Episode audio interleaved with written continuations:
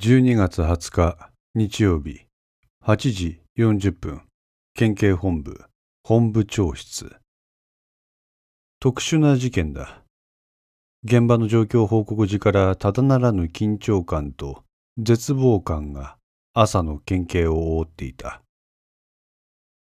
片倉は深夜の午前1時半に現場に赴いた。深夜の野子山には闇しかなかった。車を止め、現場である小屋へ懐中電灯の明かりを頼りに向かった。しばらくすると、闇夜にくっきりと映し出される錆びれた山小屋が目に入ってきた。鑑識が設置した投光器によって、そこだけが昼間のように明るかった。片倉が現場に入ってまず目にしたのは見慣れたセダン型の車両だった。この車のグローブボックスから一式の名前が書かれた車検証が押収されていた。現場には被害者のものと思われる足跡とそうでない足跡が残されていた。被害者の足跡はこの小屋の中で消えている。しかし一方の足跡は違っていた。車から降り小屋の中に入り、二体の遺体を踏みつけた形跡があった。足跡は小屋から20メートルほど先に行った県道の傍らで消えていた。この途中で消えた足跡は鑑識で分析してみないと誰のものかわからないが、普通の考え方であれば意識のものであると考えた方がよい。片倉は小屋の周囲を一通り自分の目で見た後、その中に入った。長年、捜査一課で様々な遺体を見てきた片倉でさえも、その惨状には目を覆うものがあった。劣化した木造の壁に飛び散った大量の血しぶき。床には血だまりができている。シートがかぶせられた遺体を確認すると、その二体ともの顔がなくなっていた。顔面を鈍器のようなもので激しく殴打されている。もう原型をとどめていない。顔面と頭蓋骨は粉砕され、周囲には脳や肉片が飛び散っていた。あまりもの状況にそこから目をそらすと、その遺体の傍らに一枚のハンカチを確認した。これにも片倉は見覚えがあった。部長の思い。片倉は二日前に本部のトイレで意識と同じになった。意識は用を足した後で洗面所でハンカチを口にくわえ手を洗っていた。普段気にも留めないのだが、片倉はこの時だけなぜかそのハンカチに目が止まった。片倉は1ヶ月前に訪れた自分の誕生日に高校生の娘からプレゼントをもらっていた。海外ブランドの財布だった。アルバイトで稼いだ金で娘が購入したようだった。元来身なりのことには無頓着な片倉だったが、愛する娘が汗水流して働いてプレゼントしてくれたものは身につけないわけにはいかない。もらった翌日からそれを持って仕事に行った。いつもの休憩場所である喫煙所の自動販売機でコーヒーを買おうとしたとき、そばにいた部下に財布について話しかけられた。課長、それブランドもんじゃないですか？ああ、そうらしいな。どうしたんですか、それ？娘から誕生日プレゼントでもらったんや。あ、それかなりいいやつですよ。課長、いい娘さんお持ちですね。え、そうなんか？ええ、僕なんかも欲しいんですけど、なかなか手が出ませんよ。このようなやりとりがあったため、それ以来そのブランドの存在に敏感になっていた。一式が加えていたハンカチにも同じブランドのロゴマークが入っていた。そこで一式とそのブランドのことで2、3言葉を交わした。現場にはこの他にも一式にまつわる遺留品があった。片倉はそれらのあまりもの遺留品の多さに戸惑いながらも、その一つ一つがこの犯行を行ったのは一式であると自分に語りかけてくるのを受け止めていた。そして今から10分前の8時半、鑑識からの新しい報告が入った。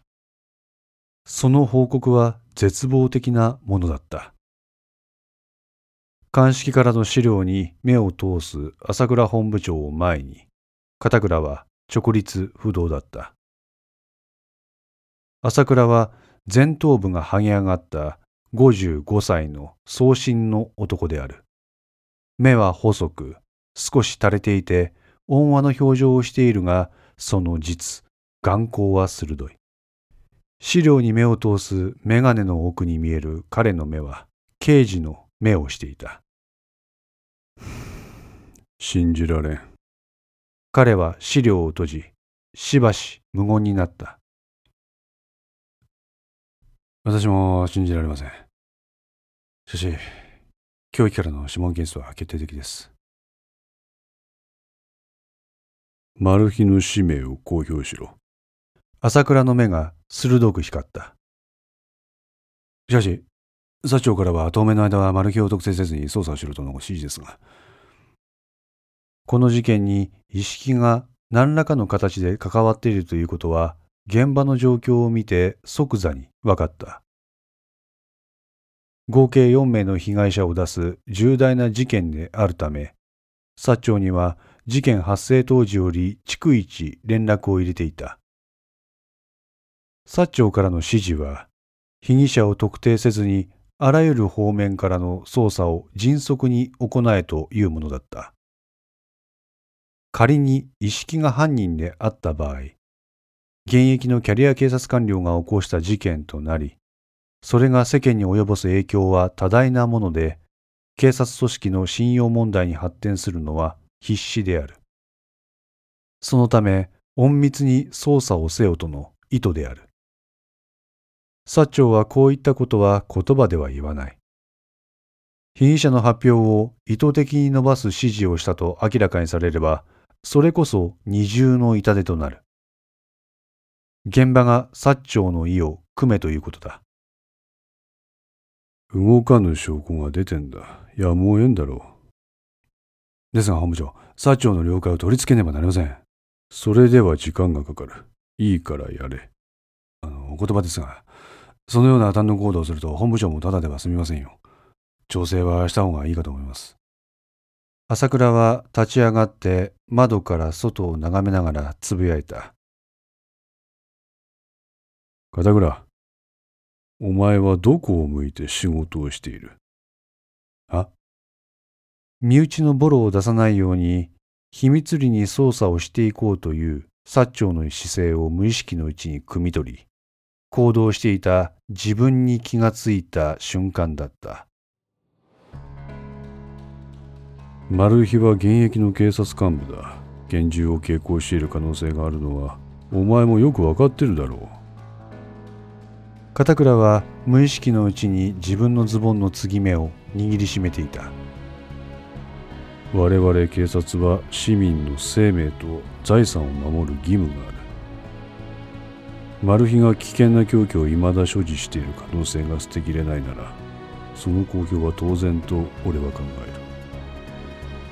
こちらに振り向いて片倉の目を見て語られる朝倉の意見は筋が通っている確かに我々は警察組織の一部だ。勝手な行動は慎むべきかもしれない。だがそれ以上に我々は公僕であるという自覚を失ってはいけない。片倉はこれ以上朝倉に何も言えなかった。あまりの正論を聞かされたことで体が軽く震えていた。皮肉だがこれはマルヒがよく言っていた言葉でもある朝倉が付け加えたこの言葉に片倉は少し引っかかった。では、社長にどのように報告すればいいですか？今日の10時頃には松永理事官がこちらに応援に来ますが。調整は別所部長と俺に任せろ。お前はそんなことに気を使うな。まずは被疑者の確保だ。検問の体制を強化しろ。了解しました。片倉は一礼し、本部長室を後にした。部屋に一人になった朝倉は自分の席に座り、大きく息をついた。そして胸元から携帯電話を取り出し、電話帳から一人の男の電話番号を呼び出して、そこにかけた。